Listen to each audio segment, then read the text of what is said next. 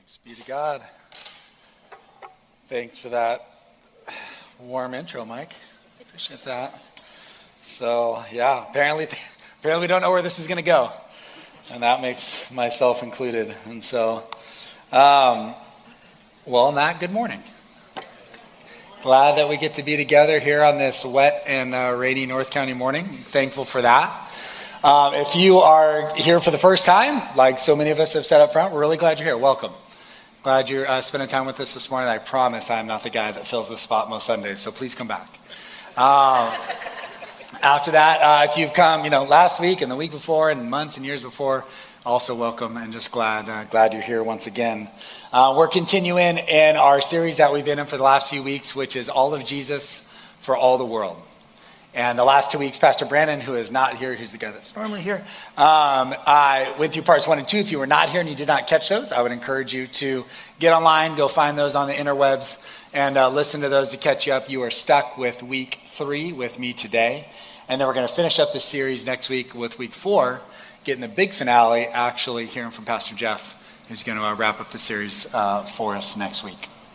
Um, if we have never had the chance to meet or chat out in the parking lot, uh, first of all, would always love to. Please come say hi. But uh, like I mentioned, my name is Chris Blake, and uh, get to be an elder here at the church. Also, like Mike, get to serve in kids ministry uh, week in and week out. When I'm not up here, which is really never, uh, work here in the wine industry uh, here in the North County. My wife, who's right over there, is a nurse at Twin Cities, and so she's here today. We got two kiddos. One who is currently back in the tech booth, uh, controlling my fate, which is a scary thing. Um, she has all the switches right in front of her. And she, she's our fifteen-year-old, soon-to-be sixteen-year-old daughter, um, Addie. And then we have our son, Brody, who's thirteen, who I was pretty excited. I'm like, oh, that's cool. He's sitting next to my wife. And then like, hey, middle school started, and he left. So you can show how much he really cares about what I have to say um, today. It's like, your father is speaking. And he's like, yeah, C J's in middle school. So that shows you where I fall in the pecking order. But Um, so we live uh, in Paso, and we've gotten the privilege to call Life Community Church our home for just about fifteen years now, and it's been a gift to our family. Um, also a gift to be here together and open God's Word. Um, earlier in my life, I got to spend uh, twelve years doing youth ministry with high school and middle school kids, and so I learned two things during that time. One, you have to be somewhat entertaining to talk to high school and middle school kids. I never got that part down. But two, you have to be pretty short and concise. Now talking to adults, I've learned the same two things apply. You guys are just better at showing that you're not paying attention and you're not listening, uh, but they were just much more clear about it. So uh, I will do my best to be uh, both those things uh, to move us through, but I do tend to be a little bit shorter than uh, than good old Pastor Brandon on some fronts. But if you have a Bible nearby, grab that. If you have an app, whatever it is, we're going to be in the book of Mark. So I'd encourage you to have that as you do. But as we open up God's Word, would you just join me in a word of prayer this morning as we get started? And so, God, really glad to be here today. Glad to be gathered together. Glad to get to have the chance to sing. There's something that happens when we sing as a church to our hearts. It softens us. Kind of makes things right in the world, kind of everything else falls away. Then we're going to open up your word, and, and it really has very little to whatever it is that you give me to say for the next little bit, and it really has everything to do from with what we walked in from this week. And each one of us arrived here this morning from a different week, from a different night last night. Some of us walk in celebrating from a week of great joy, where we saw you show up. Some of us walked in this morning after a week of hurt or a week of frustration or things just not going the way that, that we wanted them. And we were praying you showed up, and we're still being patient on that. But I just hope whatever it is, as we open up your word, that you just speak. And often as we, we come in and we open up and we read, it seems like the scripture that was chosen that day was just for us and hits us right where we need to be. So we pray that today. That again has very little to what's spoken, but everything about what you speak to our hearts um, as we go through this text and the scripture here this morning. It's in your son's name we pray. Amen. So it's always a little bit interesting when um, I get the call from Brandon, and he's like, "Hey, you know, in a couple, you know, month or so, I'm going to be gone. You know, w- would you want to fill in?" And I'm like, "Okay, you know, who else did you call? Wyatt? Just, am I the, am I the last one? Probably. Um, C J was busy. Um, so, uh, but it's always great because sometimes it's it's really great because uh, you know, like you know, we were in the Book of Romans, and we're going to jump back into there pretty soon, and so you can kind of say, "Hey, by that time, we're going to be at this verse, and you have to talk about that." And then sometimes it's a little more open, a little more topical. And you get to, like like it is now, like, hey, all of Jesus for all the world. You get to kind of fill it in. I was like, great, I'm wide open.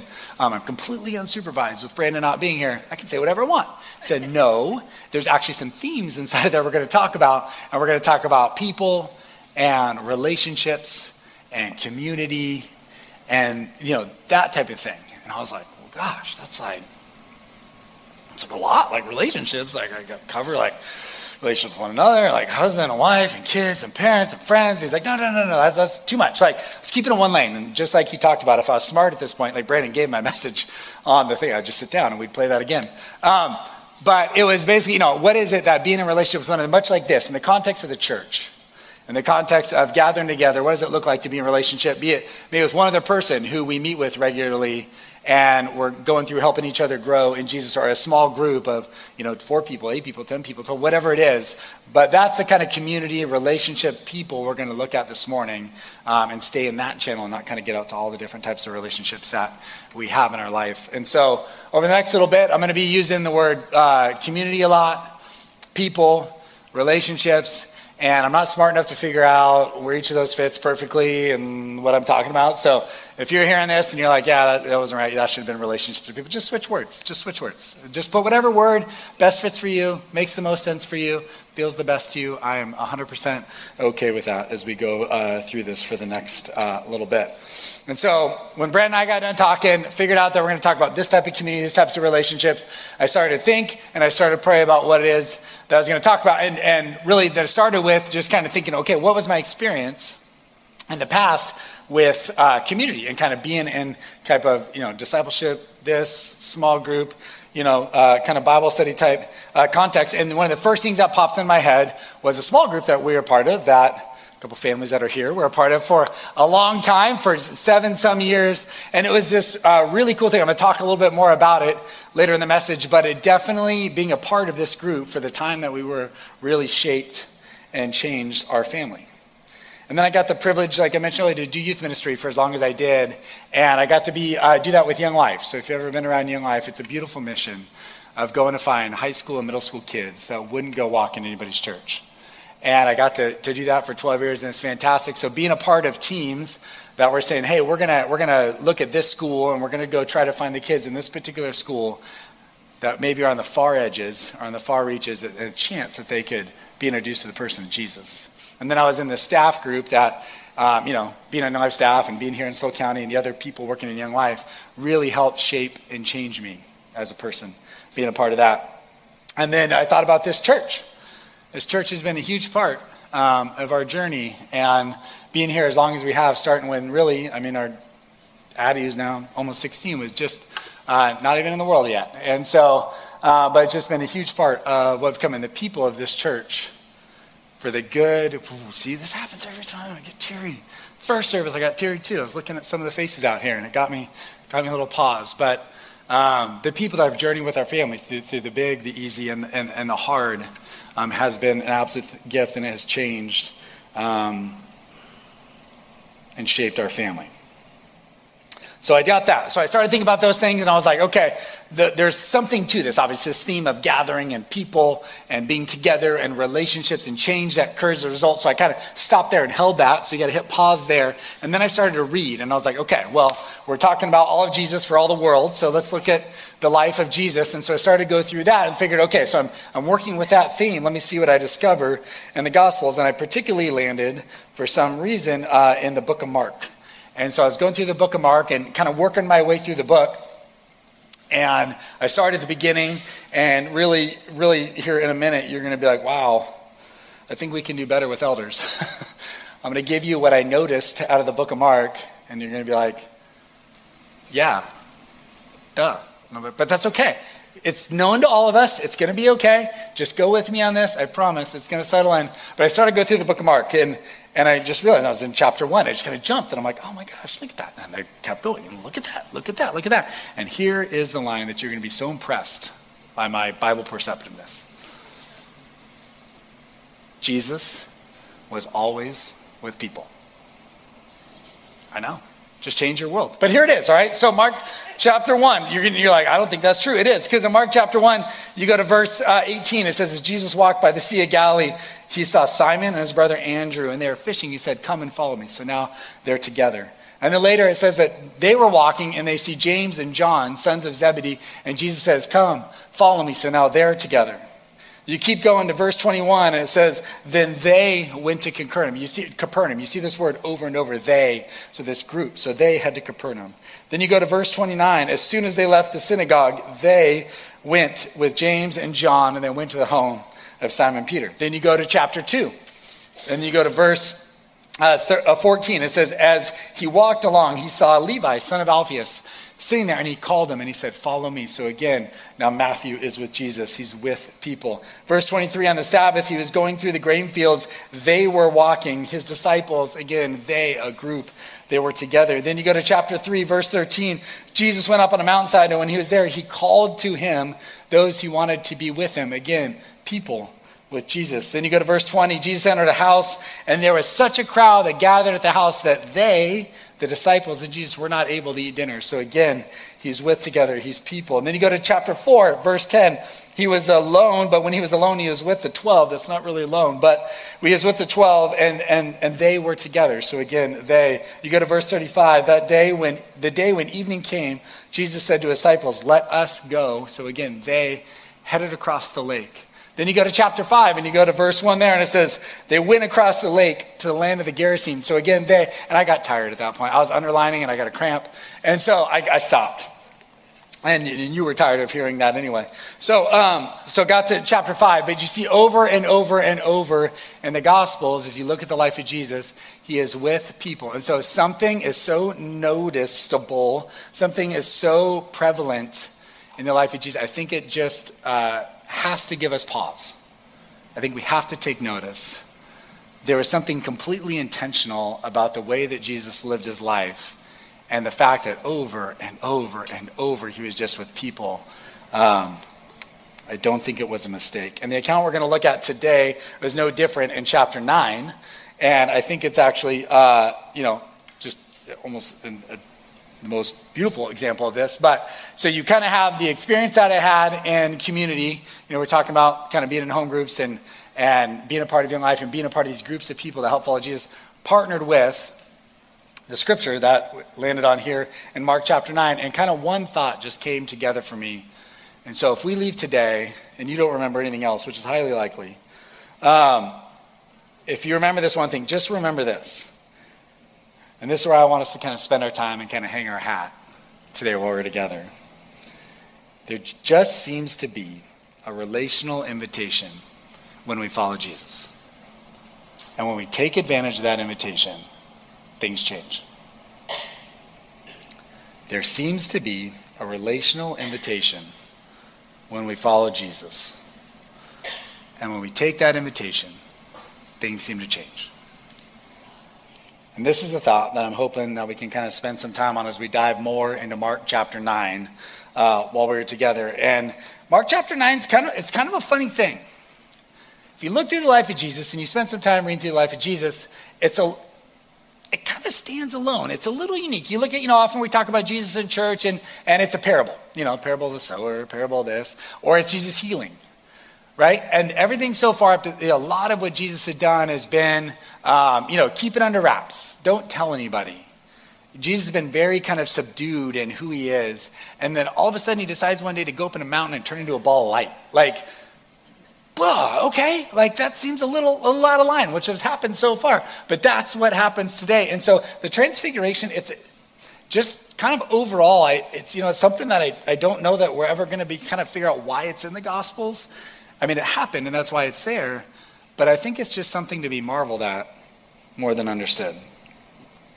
But I do think it's also a beautiful picture of kind of this invitation we're talking about, of being in community, as followers of Jesus and the change that can occur. So we're going to pick it up in verse two. So grab grab where you're at, verse two, and uh, and we're going to take a look at this. And what I'd encourage you to do is, I'm not that smart.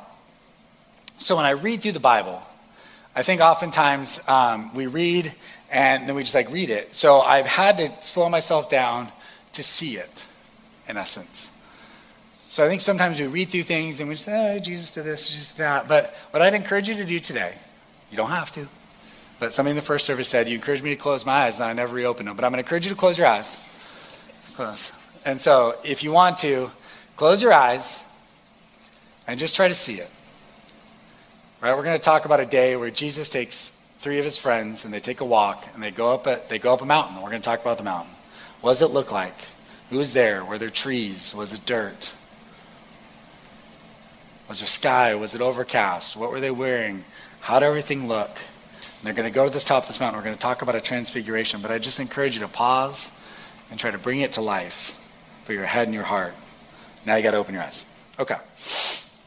And so that's what it starts. And basically Jesus says this. He goes to Peter, James, and John. And he says, Peter, James, and John, we're going to go take a walk. And it's often looked at in the in the, in, in the Gospels and in the life of Jesus that Peter, James, and John kind of get invited in. They're kind of Jesus' inner circle. And, you know, absolutely, you read through the Gospels, there's some really good, uh, you know, kind of case for that. But then I also wonder, too, like on my more cynical side, is like Jesus is looking at the twelve before he's about to head out, and he's like, you know, oh, for crying out loud. Peter, James, and John, you got to come with me. I can leave the rest of you guys by yourselves, but you three yahoos, you have no chance of not getting into trouble. You got to go. And they're like, really? So that's my more cynical side. Then we can go with the more biblical side. They were Jesus' inner, inner three, whatever. Go with whatever one you want. But he says, let's go take a hike. And church history kind of says this, that the transfiguration kind of best understood happened on the, the top of Mount Tabor. So Mount Tabor, I know you probably got your Mount Tabor geography down, but I didn't, so I looked it up. And so Mount Tabor is really unique. It's not a big mountain. It's not uh, crazy huge, but it is really unique in its landscape on where it's at. So it's kind of in a flatter part and really nothing around it. Um, there, and then all of a sudden, just out of nothing, it just kind of shoots up. It's like this kind of just shoots out of nowhere. So it's only eighteen hundred feet high. It's not, you know, it's not crazy high. And if you want to go hike it today, you can. It's about a three point one mile hike um, that goes from the top to the bottom. And on the top today sits the Church of Transfiguration, ironically enough. Um, it was built in nineteen nineteen. But um, you can go, you can walk it, you can see the church. But that's today. Uh, but what I encourage you is to now rewind your brain a couple thousand years to think about what it might have looked like on this day when Jesus says to these three, let's go take a walk. And so, you know, Peter, James, and John, it says he led them up a high mountain where they were all alone. And that is not the intro to a scary movie. That is actually the intro to this uh, account in Jesus' life. But they go on a walk, and I got to imagine this is still relatively early in Jesus' ministry. And so they're not really still one hundred percent sure what's going on. You know, we get to look back with thousands of years of church wisdom and history. And, and so, well, that's great. Yeah, of course. Jesus says go on a walk. We'd go with him. But at this point, there'd been some real weird stuff that happened when they were following Jesus. It wasn't always comfortable. It was sometimes pretty unnerving. And now he just says to these three guys, just follow me. And we're going to go take a walk up a mountainside. I got to imagine there was a little bit of nerves as they were walking along and going and just talking with Jesus as they go. But they go. And that's what happens. And it says, we pick it up at the end of verse two and the beginning of verse three, that there he was transfigured before him. So Jesus gets to the top of this mountain. They were alone. And all of a sudden, this light that's within him comes out. And I was reading in preparation for today. And uh, they said, you know, people think, oh, the transfiguration, that's an amazing miracle that Jesus transfigured. And they said, no, the miracle is actually the opposite. The miracle is that Jesus became man because his more normal state is actually the transfigured state. Chewing that out for a while. I, I still haven't figured it out, but I loved it. So it says transfigured right before him. And then all of a sudden when he's there, his clothes become dazzling white, whiter than anyone in the world could bleach them. And there appeared before them Elijah and Moses who were talking to Jesus. So that is just a normal day in the life of the disciples. So Jesus is there. He transfigured. Like, just read that again to yourself and bring it to life in your head. They're there, Peter, James, and John, who we think are pretty amazing because we're we're further down in the church history. They're they who we use as examples on how to follow Jesus. But for them, Elijah and Moses, that's what that's where they're. I mean, Elijah, you know, was a prophet, right? He was this big guy. He'd been gone for nine hundred years at this point. And then Moses, Moses was Moses. Everybody knew it. He'd been gone for fourteen hundred years. And then right in front of them, there they are on the top of this hillside. Somebody in the first service came up after and they're like, how do you think they knew they were Moses and Elijah? I'm like, I don't know, maybe Jesus introduced them. I don't know. Um, but I love the thought. Uh, but right there you have, you have Moses, who is the law. You have Elijah, who exemplified the prophets. So up until that point, that was God's revelation to man between the law and the prophets. And then right there you have Jesus, who is going to wrap it all up into one big thing while his time on earth. And he was going to fulfill the law and fulfill everything that talk, the prophets had talked about. So it's this beautiful picture of what was behind us and yet what was to come. And so the whole thing is going on. Jesus there, and Luke, he gives us a little snapshot of what they were talking about, because that was my first question. So what do Jesus, Elijah, uh, and Moses talk about? And Luke says that they were talking about what was to come and what was going to happen in Jerusalem and what was going to happen with Jesus. And I don't know why, again, why this had to happen. I don't know why Jesus went onto this mountaintop. I don't know all that transpired, but it says it was absolutely terrifying. And I have to imagine it was. If you're Peter, James, and John, and you're there, and all this is happening, and God bless Peter, like so many other times in the Gospels, He, he talks first, good or bad. He gets like all this bad rap through the Gospels for being the guy who talks first, but at least he talks. So I give him credit. And he's like, hey, this is great. Like, you got Elijah and Moses and Jesus. Should I build tents? Like, that's all he had, because he was just terrified. But he did good. He, he gave his best shot. Like, that's that's what he said. The other, you know, the other two guys, James and John, they're useless. Um, But that's what he says. And then right then, as they're going through it, like I, I couldn't help but pause, because I was like, right now you have Elijah, Moses, and Jesus. And then you have Peter, James, and John. Like this is the, this is the small group. This is the small of all small groups. Like this is like, this is like the all-star small group you've ever been a part of. You have Jesus, win. Elijah, win. Moses, pretty decent. And then you have Peter, James, and John all right there. And then to round out the all-star team, God the Father decides to show up in Shekinah glory. Like this is the small group of all small groups, people. This is it. We are seeing the pinnacle of the small group experience happen. And when God shows up in Shekinah glory, a cloud, it says, appears, and it covered them. And a voice came from the cloud who said, this is my son, whom I love. You should listen to him. And it's almost this beautiful anointing from God. At that point, you have Elijah and you have Moses, who are important figures in the church. And they did their job and they served well, but it was this calling out that Jesus was different and that he was going to do something that those other two were not able to do. And then it says, as soon as, as kind of as fast it was all happening and kind of coming together, that suddenly they looked around and were, you know, in verse nine or verse eight, and then looked around and then they no longer saw anyone except Jesus. So all this happens, transfiguration, Jesus, Elijah, Moses, God the Father, and then it's, and then it's back to the four of them again. And then as they, and then as they come down the mountain, they're having this conversation with Jesus, and, and again, he, you know, he says, he gives them orders not to tell anybody what they'd seen until the Son of Man rises from the dead. So there's two questions there. You know, one, I love it. It's like they just saw Jesus get transfigured, Elijah and Moses, and they're coming back to the rest of the disciples. And Jesus drops them off as they get down the hill, and the other guys are there, and they're like, hey, so what happened on the mountaintop? And they're like, nothing. Just fish, a little fire.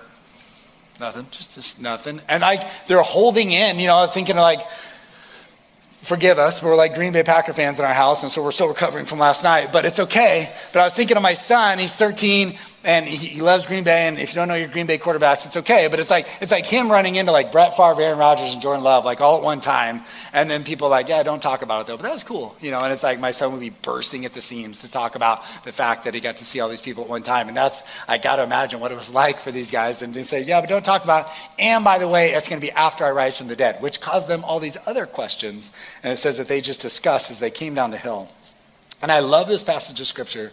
And I loved going through this in preparation today, because I think it just gave me, it reminded me of the simple reason why we're in relationship with other believers. And I think the simple reminder was this, is because when we are, we see Jesus differently. I think we see Jesus more fully. I think we see Jesus more completely. And I think we see him for who he truly is when we are in relationship with other believers. There seems to be a relational invitation when we follow Jesus. And it's, I got to imagine that at some point, if you just kind of pause here, and maybe it's now, maybe it was a time long ago, you know, maybe it's just a short time ago, but that, you know, that we look back on a time, and you know, I can go all the way back to the beginning of my family. I grew up in kind of a family around the church, but not in the church. Is that if that's a fair statement?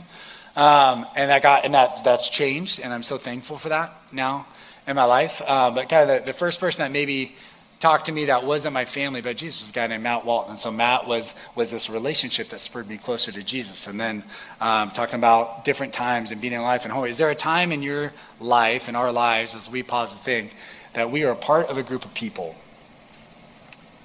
that changed the way that we follow Jesus, that encouraged us to follow Jesus more fully, more differently? Maybe we do. Maybe it was one person. Maybe it was just another another individual or couple or something. That maybe it was a group. But those are those are pretty beautiful times. And like I said, the one that kind of stood out to me as I was, you know, kind of getting ready to share today was this this home group and or life group. I get we call them here at Life Community life groups, that we had with uh, some families and up here in the North County. So at the time, rewind, we had little kids, and we all knew each other, but we didn't know each other. So it's kind of this group, and word kind of got out through a couple couples that, you know, hey, we think we should get together and kind of have a life group. We're all in, in, in the North County. We're all believers. We all went to different churches, but it was like, I think it'd be good to get together. So we we we did, and we kind of figured this thing out of like, okay, hey, nice to meet you, and this and that. And we got all together, and like I said, a couple of families here were a part of that, and it and it and it was fantastic. It was a privilege to be a part of those groups of families, meeting together, getting to know them, getting to know their kids, and kind of growing up with our kids during that time. Um, it really was, and we got to do kind of everything under the sun during that era. Um, it was wonderful. From kind of on the study side of things, you know, we were trying to be good small groupers and, and keeping together. So, you know, we'd pick a book of the Bible and go through it chapter by chapter, you know, week over week. Or we'd have a book, you know, hopefully it was a short book with short chapters. But we'd pick a book and go through that and get together and talk about it and do that week over week. Or uh, we went we, through video series. We we kind of did anything we could think of to kind of continue to help each other grow and, and get together and have something to discuss. And um, we did it. We prayed together. Um, on the kind of the relational side of things, uh, we ate together. We celebrated together. We played kickball together. We served the best we could. The people around us, somebody would need meals, and we'd kind of figure that out, or we'd do what we could to, to serve. We served at Echo. Um, we did a garage sale one time. Uh, I'm pretty sure it's pretty bad, but we tried to raise some money over the holidays for people who needed some help, and so we threw this garage sale. We were just trying to think of ways that this group that we were a part of could could bless and, and maybe love the people around us. We did some uncomfortable things together. Um, I'd say most of us kind of grew up in a similar-ish church background, and, and there was somebody in the group that said, hey, I have a friend who's spending some time really looking at healing in the church, and how does healing in the church kind of cross with this day? So we spent some multiple weeks kind of having them come and share with us with healing in the church. And for some of us, that was pretty uncomfortable. That wasn't a part of our church upbringing, but we did, and it was great.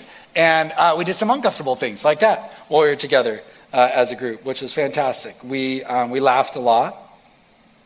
Um, we cried. There was some hard stuff that happened in each of the families uh, during that time when we were together. Um, I'm sure, and I can tell you, we uh, got hurt by one another because we're people, right? And when people are together, that's what happens. You don't intend to, but uh, we got hurt, and I'm sure we hurt each other. And so we extended forgiveness.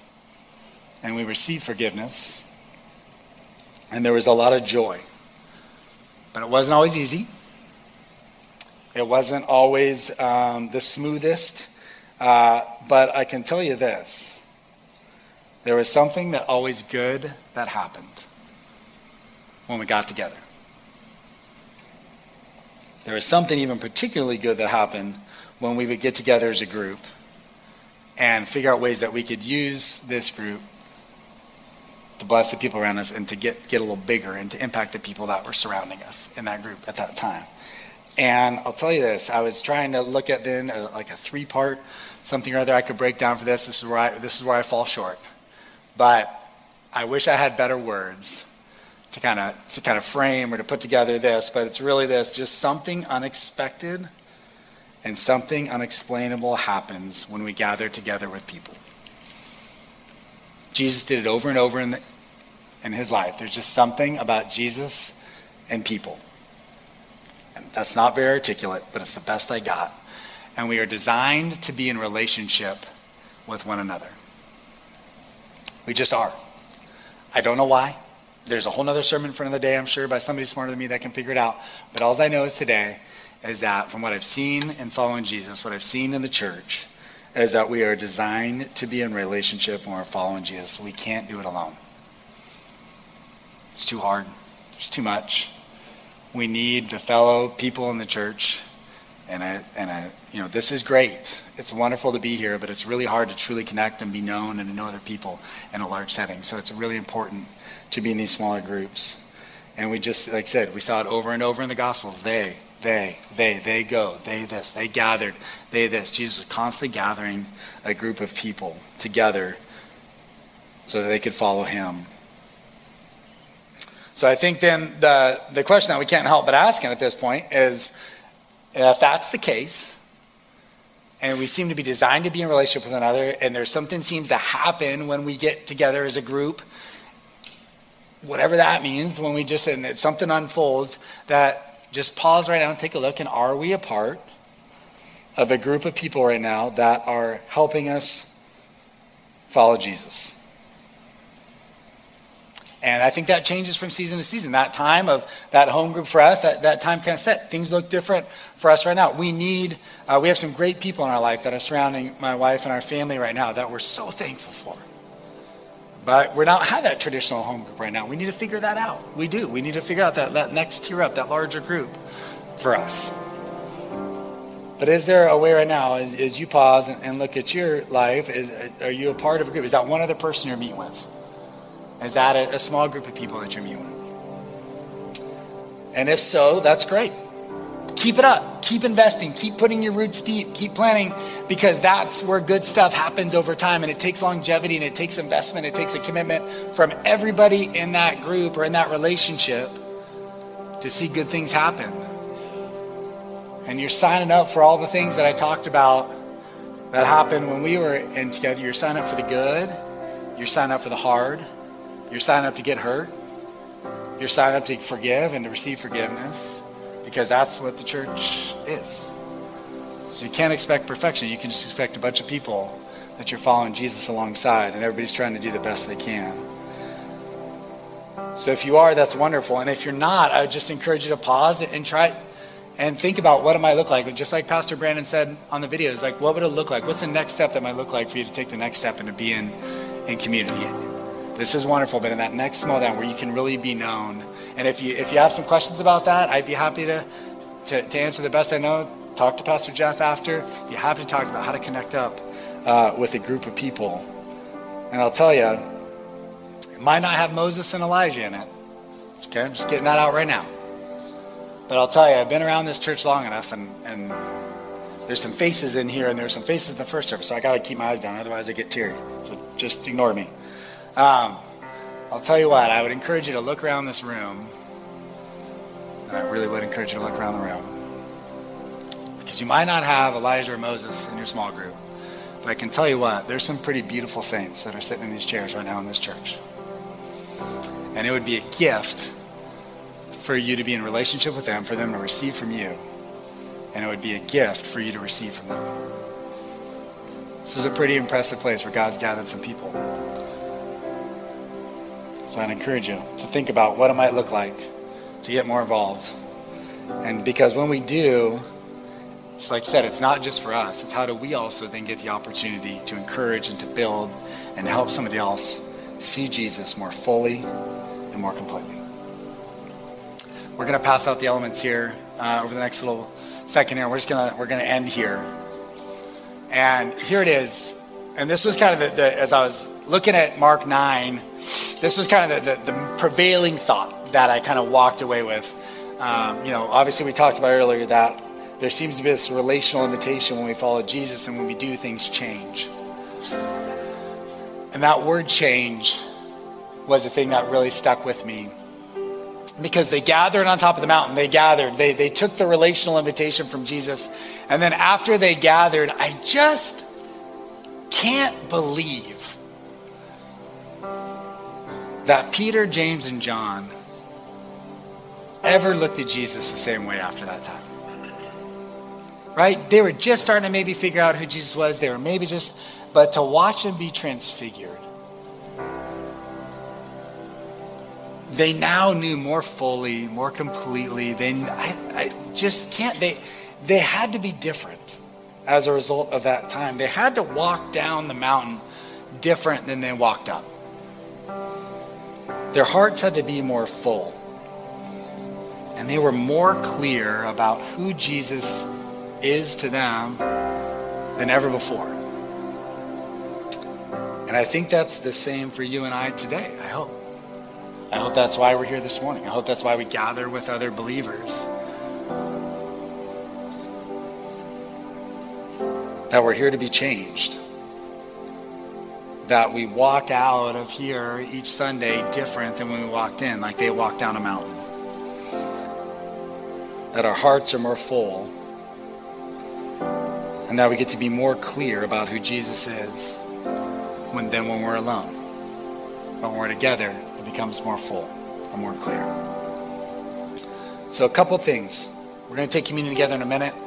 And communion is a time for you. You can you can pause and you can you can have your moment and do your business in, that if you have with the Lord this week. I think it's one of the best gifts that we get as, as people as part of Life Community Church each Sunday, just to pause. Our weeks are so full. They're so busy. We run, and not only do we get to come to church and we sing, but we just get this moment to sit and have communion every single week. And I, I think it's one of the most beautiful things that we do. But if some things to chew on while you're sitting and pausing over the next little bit, you know, should, Lord, should I be looking for a place to plug in? Should I be looking for a group, somewhere to, to join in and jump in so I can, uh, you know, accept this relational invitation that seems to be throughout the Gospels and following you? Um, am I helping at this point? Do I have an opportunity to help someone follow Jesus more fully? If not, do I need to look at that? Do I need to figure that out? Who who might that be? Are there some names that pop in your head when, when that phrase comes out about who in your life that surrounds you right now? Maybe you need to take a word and just, and a beautiful word, and encourage them in, in their walk with Jesus. And if in a group, you know, how do you how do you use and share that group that you're gathered with right now, be it small or big, on how to bring Jesus, all of Jesus, to all the world? So take a second, and then we'll come back up and we'll take communion together.